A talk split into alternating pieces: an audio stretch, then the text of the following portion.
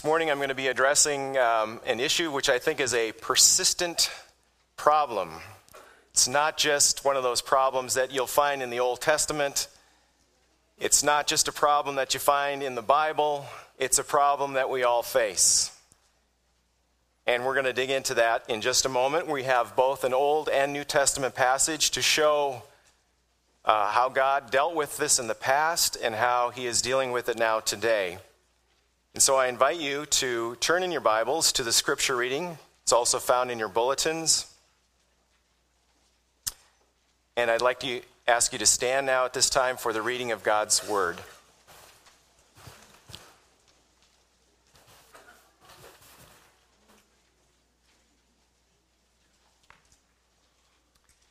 First Samuel 12, verses 6 through 9. And Samuel said to the people, The Lord is witness who appointed Moses and Aaron and brought your fathers up out of the land of Egypt. Now therefore stand, that I may plead with you before the Lord concerning all the righteous deeds of the Lord that, that he performed for you and your fathers. When Jacob went into Egypt and the Egyptians oppressed them, then your fathers cried out to the Lord, and the Lord sent Moses and Aaron, who brought your fathers out of Egypt and made them dwell in this place. But they forgot the Lord their God, and he sold them into the hand of Sisera, commander of the army of Hazor, and into the hand of the Philistines, and into the hand of the king of Moab, and they fought against them. Now, John 14, verse 25. These things I have spoken to you while I am still with you, but the Helper, the Holy Spirit, whom the Father will send in my name, he will teach you all things and bring to your remembrance all that I have said to you. Peace I leave with you, my peace I give to you. Not as the world gives, do I give to you. Let not your hearts be troubled, neither let them be afraid. The word of the Lord. Thanks be to God.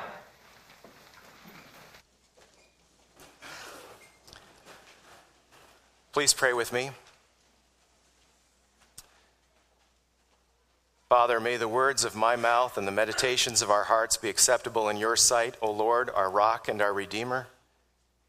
As Samuel prayed, we pray, Speak, Lord, your servants are listening. In Jesus' name we pray. Amen. So, one of the things we find as we come across uh, passages of scripture like this this morning is that we have a fundamental problem, and the Bible calls that a sin. And our sin is this problem of forgetfulness. Verse 9, but they forgot the Lord their God. Isn't that an amazing statement? Samuel has just gone through kind of a recounting of a brief history of, of these people. And if you think about what God has done in their lives, it's been quite amazing. They were sold into slavery in Egypt. God delivers them as they cry out to Him for help. He delivers them in an amazing way, in a way you, you would think, how could anyone ever, ever forget what He's just done? The plagues, the passing through the sea, and then to be brought into the promised land finally. And yet the people just continue to persist in not wanting to deal with God. And so they did not follow his ways, they did not pursue his instructions, they did not remove the, the, the Canaanites from the land, and they continued to worship other gods. And so Samuel reminds them of this, and he. And now the people are saying, well, we want a king. We really realize we, we lack leadership here. We need a king. We want to be like the other nations. And Samuel said, No, no, that's, that's not the way it's supposed to go. God wants to be your king, He's sufficient for it. And they said, No, no, we really, really need a king. So God relents, God accommodates Himself to the people and grants them a king. It's going to be Saul, right? But if you look at that history, especially of 1 Samuel, is see priests and prophets, kings, you know, those elements are all present in that brief history. Eli and his sons, Hophni and Phinehas, are terrible, really, examples of priests. Um, there, there is no king at this point, as I said, but they're getting a king, and he's not the one that, it's not part of the real plan that God had for them. And then, of course, you have Samuel as a prophet. And so God has given them these helps, He's given them leaders to remind them of His great deeds. But the people forgot God. Annie Dillard, who is a Pulitzer Prize winning writer, a Christian who has crossed over into mainstream writing and has done quite well, once wrote an essay. And I remember uh, the interview that she, was, that she had. They asked her questions about her Christian faith. That's what secular magazines like to do. They like to probe into those kinds of things and almost make you look a little bit silly. And so they were asking Annie Dillard about her faith and about the supernatural. And this is what she had to say. She said, I have no problem with miracles. That isn't the question I struggle with. To me, the real question is how in the world can we remember God? I like that part of the Bible that lists kings as good and bad. Suddenly there comes this one, King Josiah, who orders the temple to be cleaned up and inadvertently, inadvertently discovers the law. This happens after generations of rulers and after the Israelites followed God through the Exodus. Somehow, they had forgotten the whole thing, every piece of it. A whole nation simply forgot God. And of course, this isn't the first time, is it? The book of Judges when you read that, you see this pattern reoccurring over and over again. The people of God fall into sin, they, they worship other gods. They are then led into slavery to these nations. They become slave nations to them. And they cry out to God, and ultimately, God relents, and God brings a judge, a helper, a savior, so to speak, who rescues them and delivers them. But in those passages, it says over and over again, and they forgot the Lord their God. How is that possible? Again, it's not as if God, you know, set them on a course and said, All right, good luck. God bless you. No, He sent them prophets, He sent them priests to intercede when they would fail, and He sent them leaders to guide and rule and yet they continued to forget the Lord their God. It's almost, uh, it's, it's kind of like what, what you see sometimes uh, if you've gone on the internet. One of the common things is to post a picture or video where there looked like there was supposed to be some kind of success, but then there became a failure. They call it, you know, epic fail or failure. You'll find pictures of that all around. If there's a prank that goes wrong, Someone will post the video of it and they'll you know, put epic failure. Um, and so it, it, you almost think that someone could do that for the people of Israel. That they would post a picture of the people and say, epic failure. It's almost as if you were writing a, a, history of the book of Israel that you could title that book, but they forgot the Lord their God. Really, when you think about their history. Now, I used to think about you know, when I was in college, I started reading through the Bible for the first time and I started reflecting about these things and getting into seminary. I began to think, you know, what is wrong with these people? Are they knuckleheads? You know, we've got it together now, but they really lacked it. Until, until I became a youth pastor. My task was junior high ministry. I did it for four years. And in Southern California, what we would do is we did not have camps during the summertime. In the summertime, we took the kids to the beach. But in the wintertime, we would take them up to the mountains because many of them had never seen snow before. And so it was really a great opportunity. We'd go up to San Jacinto Mountains, Idyllwild, or we'd go up to Big Bear, really nice places. And it was a great, I remember one of the first times, it was a great experience. You know, take them up, we'd have fun tubing in the snow, and, and then, you know, we'd also have uh, guest speakers who would come in and address spiritual matters with them. And people would come to know Christ, and other kids would recommit their lives, and there would be confession of sin, and all kinds of good things happened. And I thought, wow, this is, this is terrific. We're up here on the mountain and we're getting close to God. And then we took the bus ride home. And all of a sudden, it just kind of unravels. Kids are swearing, people are stealing things from other kids. And I'm thinking, what happened? I thought we made some progress here. People forgot God. It happens to all of us. We can have the most beautiful and edifying thoughts in our morning prayer and our devotional time. Whole new vistas of the Christian life can open up for us. But when it actually comes to the practical crunch time, it just seems to slip right out of our minds. And at the end of the day, we can kick ourselves for being just as uninspired, unregenerate, unforgiving as ever. Alexander Solzhenitsyn, as many of you know, Russian writer, won the Templeton Prize for Religion in 1983. And part of his acceptance of that award, he wrote an essay entitled, Men Have Forgotten God. And in that essay, you know, he's reflecting on the 20th century and he's thinking about the whole development of communism and atheism and looking at the history of the wars, all of those things. And this is what he writes If I were called upon to identify briefly the principal trait of the entire 20th century, I would be unable to find anything more precise and pithy than to repeat once again men have forgotten God.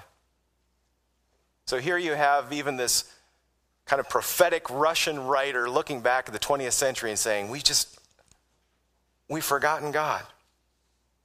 But the issue, my friends, is not one of like, oh, I should have had a V8. It's not that kind of forgetfulness. It's not this kind of uh, ignorance that we may have. It's not like when you have a guest pastor who comes in and he forgets to read the words of the institution or something like that. We're not talking about that kind of forgetfulness. We're talking about something deeper spiritually. Romans 1:18 For the wrath of God is revealed from heaven against all ungodliness and wickedness of men who by their wickedness suppress the truth. This is about suppressing the truth. This is about not wanting to deal with God. This is about dealing doing anything else but having to deal with God. We suppress the truth. That's what this forgetfulness is about. The most persistent manifestation of sin in our lives is to try to obliterate the memory of sin. And so this is accomplished by blurring our connection with God. We avoid a detailed awareness of our sin by claiming, hey, I'm not perfect by disassociating ourselves with whatever wrong that we've done with a sense of God. And so we like to, we'd rather, we'd rather go to the hospital and take a battery of tests to try to help ourselves physically. We'd, we'd rather go to university and take a course to improve ourselves educationally than to deal with God. Most of us would rather do anything but deal with God. But the people forgot God. This is the history of Israel. I wish I was smart enough I could write a history because that's what I would call the book. This is the history of God's people. This is our history. We forget God. But God has done something remarkable by sending in the person of Jesus Christ, the perfect prophet and priest and king he has met our need for this lack of memory by sending Jesus. Glenn read the passage to us from the Gospel of John. Jesus has said, I've taught you all these things. And of course, that can be collected as the Gospel of John. It could also be thought of as all that Jesus really taught. You know, when you look at the, uh, the end of the, the Gospel of Luke, Jesus says, as he's uh, talking to the, the two on the road to Emmaus, okay, here's the Old Testament. Here are the, you know, the, the Psalms, the prophets, the law. All of that points to me. Everything in the Old Testament is finding its fullness in me. And so Jesus Christ himself becomes the consummation of God's law, the fullness of God's law. All of his teaching, all that he represents, is what we need to know. So we know what we need to know. And now he says, and I'm going to send you another one, the Holy Spirit, who will now remind you of all things.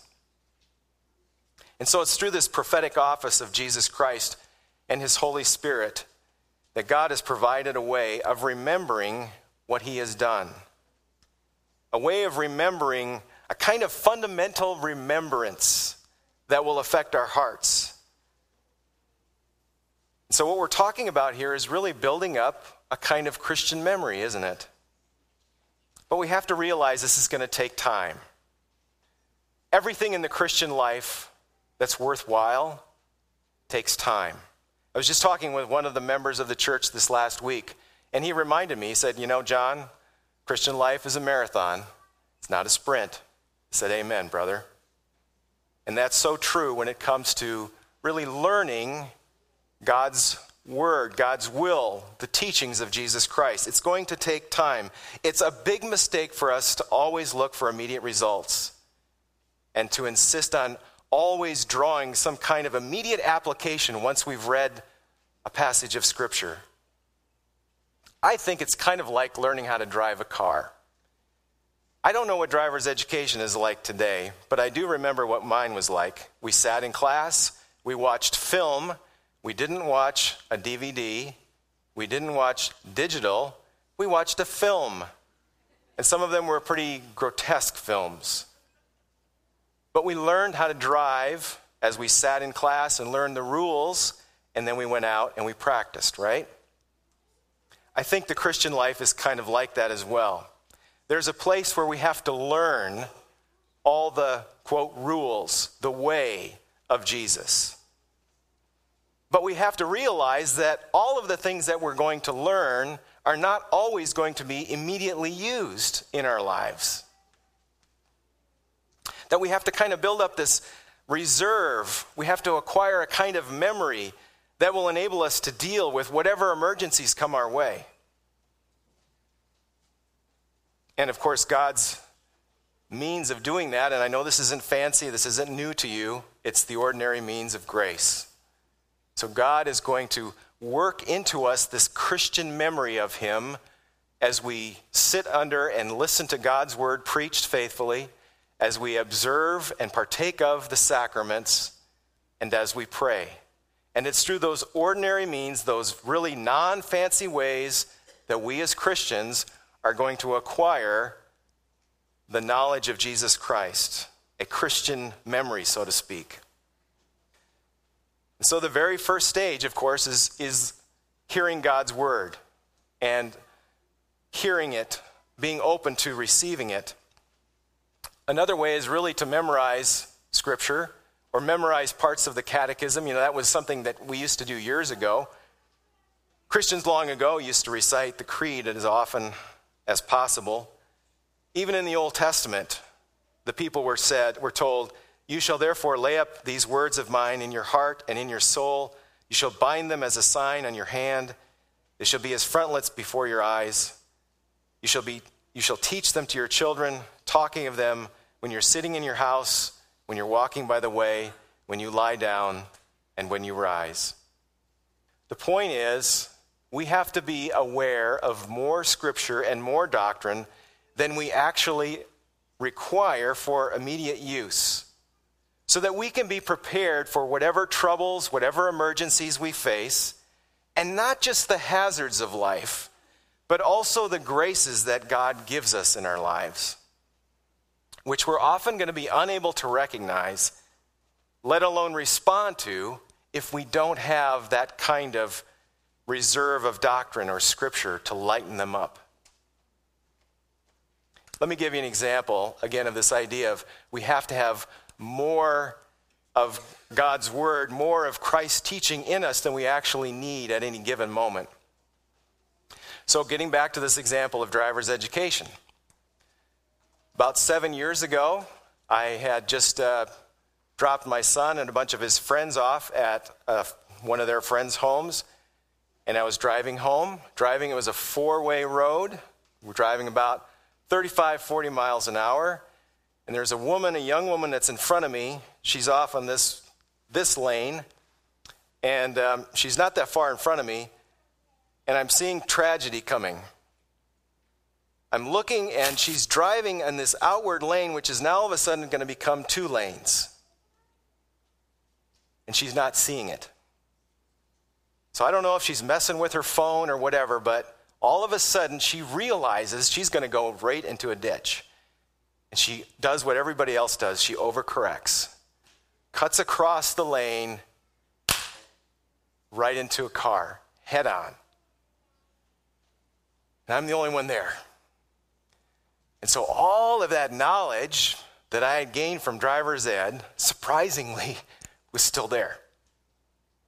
I never, you know, witnessed an accident like anything like that before. I never had to use any of those bits of information before.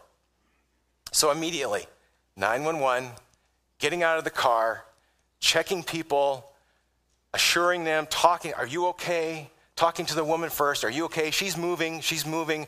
I'm thinking, they're going into shock. You know, what can I do? And then I go over to the other car. It's not good. The whole top of the car is off. And here's this young man in there. And I, I mean, I can't even tell you about it. But um, all of the things that I needed to know came to me.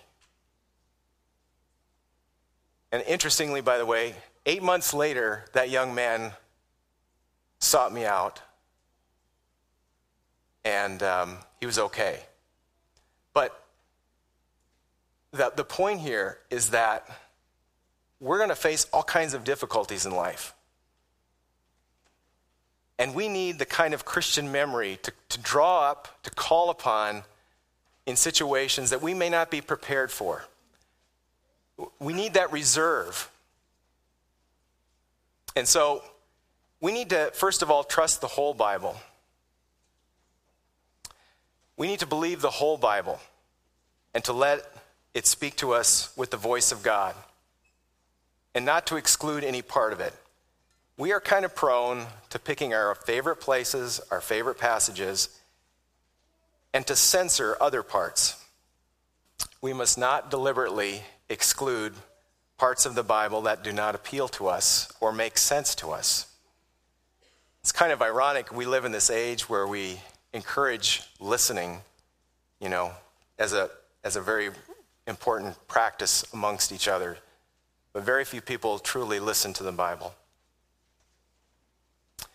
And so we must not be in too much of a hurry to understand everything that's in the Bible. Think of Peter at his most glorious moment. He's just confessed Jesus as the Messiah, and it's been told to him that it's come from the Holy Spirit. And then he's told that his, based on his faith, um, his faith is like the rock, and that faith will be that which builds the church. But he immediately presumes upon his knowledge and his understanding, and he tries to divert Jesus from going to the cross. So we shouldn't be in a hurry to understand everything that we come across. Just let it sink in. We must be prepared to listen and to learn without being too quick to understand. In fact, it's, it's kind of interesting. Christians in the past used to do what um, psychiatrists today often use is word association. You're familiar with that, right? So, in word association, I might say to you, cat. Some of you might immediately say dog, or furry, or cute, or annoying, right? Depending upon how you feel about that. That's how word association works. And the whole idea is that these random associations of word words um, allow a professional to get the uncensored you the real you, because you have to respond immediately, gives a person insight into you that you might not normally give. We like to present ourselves a certain way. We like to wear masks. And so with word association, you kind of get below that level. And the same is true, I think this is how the Bible works. If you allow God's word to sink into your memory, more and more it's likely that anytime you read a passage or you or a passage we just even read here in, in this service or by yourself, whatever it might be, that you're reading a passage, that one word will spark some kind of word association for other parts of the Bible. And so you might come across a word, and it might, might remind you of something that's totally different from the passage in which you're reading. And that word may convict you, it may humble you, it may excite you, it may motivate you, it may move you to tears of joy. I think that's how God works. And so the important thing is that we should let God's word into our hearts. All of God's word. Because after all, all of God's word is addressed to us as we really are, not as we like to present ourselves. God speaks to our hearts and not to the masks that we wear. And so we should allow the Bible to bring us into the light, the light of God's truth. God is not taken by my polite little speeches that I give. He knows me and He knows you through and through, far better than we know ourselves. He's listening to our thoughts, He knows our hearts. So, if we want to keep company with God, if you want to walk with God, as the Bible says, if you want to have a, a, relationship with Him, we have to become the kind of people who are prepared to be heard and addressed at the level of the heart. That means losing deliberate control that we often try to have. Most of us, I, have just realized this in the last few years, most of us are really interested in controlling situations, right? You're going into a business meeting, you're in a relationship, and there's always this kind of controlling that's going on. Well, God is going to work below that kind of control. So, as long as our faith remains at that kind of level of deliberate control where we're trying to control God in our life, well, that relationship with Him is going to be off and on.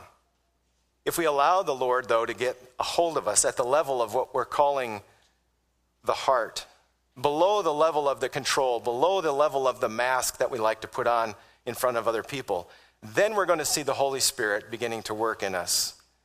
We will become involved with God even in spite of ourselves. So the Lord knows very well that there's only so much of, of the Bible that we can handle at once. There's only so much of the gospel. I mean, if we were to sit here and read for hours the Bible, it would just be too much, wouldn't it? And so he also knows that if we were left to ourselves, we would conveniently leave out many of the parts of the Bible. And so his provision for us is very precise and well designed. First of all, he's going to tell us all kinds of things, knowing very well that we're not going to remember them. Then he's going to send his Holy Spirit with the assurance that he will remind us of all these things. Isn't this the essential working of the Holy Spirit?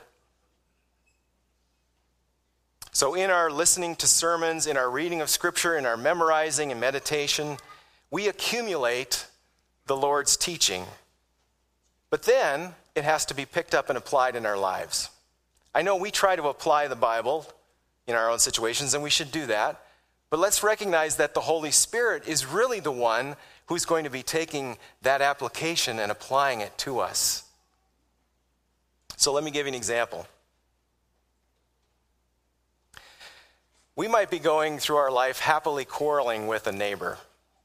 When I lived in Washington State, I lived in a rental home, and we had next door neighbors, very wonderful people, good Christian people, Paul and Paula, three beautiful children. We really loved living next to them. Uh, and they told us one day of some quarreling that they had had with the owner of the house that we lived in. And the problem was, is that Paul, who was just a really hard worker, he put up a fence. He put up a wood fence, and he had it six inches off. And so the guy who owned our house was, they were fighting all the time. And he was asking Paul to take the fence and to move it to six inches. So there was this constant quarreling between them. We might have that kind of quarreling with neighbors or friends. And then one day the Holy Spirit decides to intervene. Just when you're about to set off on some kind of tyrant, uh, you know, you're just going to go off on some kind of rampage. Out of the blue comes this thought to you love your neighbors, pray for those who persecute you, love even your enemies.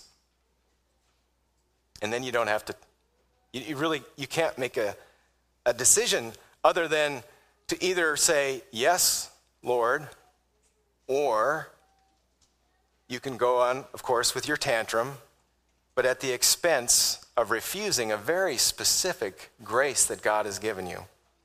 See, as long as we remember after something has happened, after we've had a tantrum, after we've called somebody a name, we can say, I'm going to go ask God for forgiveness. Situation solved. But when the Holy Spirit calls things to mind, pointing them out sometimes very specifically, just at the worst possible time, then we have a real choice to make. We can either accept this offer of grace or we can refuse it, which is far more serious than forgetting. If we want a relationship with God, we have to be prepared to let Him remind us of His ways, not at the times that suit us, but at the times that suit Him. If through our use of the ordinary means of grace, through the reading of Scripture and meditation, we let him into our hearts below the level of that deliberation, we're going to hand over to him the right to choose how and when to present himself. See, we all like keeping God in the, the best china cupboard that we have. My, uh, my dad has a antique china cupboard. Got it from my grandmother. Beautiful got the china in there. That's the way we like to deal with God. We like to occasionally look over, oh, yeah, it looks good. Or when people come by, there's our china. That's the way we like to deal with God. But the living God chooses his own times, and he comes often when he's not wanted. So, true scripture reading, true attention to doctrine, true meditation really involves a surrender of our independence, a letting go of the right to always be in control. It will not necessarily lead us to the kind of moral life that we can boast of. We are going to be driven again and again to the cross of Jesus Christ for our failures. It's not going to eliminate the whole problem of forgetfulness. We will still forget when we would have liked to have remembered. But the stronghold of our self centeredness will have been breached. We will not always remember what and when, but we will be reminded by the Holy Spirit, calling things to mind when they're actually needed. Now, I'm just going to close briefly by giving you a guarantee that this is going to happen. Because if we were to read on that passage in 1 Samuel, the people of God, as they've heard Samuel, are kind of struck. They say, Oh, you know, they did that whole thing. Ugh, I can't believe we've done this. We elected a king, and God has been saying He's wanted us as king. Please, Samuel, intercede for us, stand before us, and pray that we won't be destroyed. And Samuel says, Yeah, I'll pray for you. And then he gives them this promise. He says in verse 22 of that same chapter For the Lord will not cast away his people for his great name's sake, because it has pleased the Lord to make you a people for himself. God is committed to helping you remember him and it's because he's committed to his own namesake. As Jonathan Edwards was so fond of saying, God is uppermost in his own affections. God is pro God. God is about extending his glory to all the nations, and he will get it done. And so the guarantee is that you will remember God's ways because God is committed to himself. Please pray with me.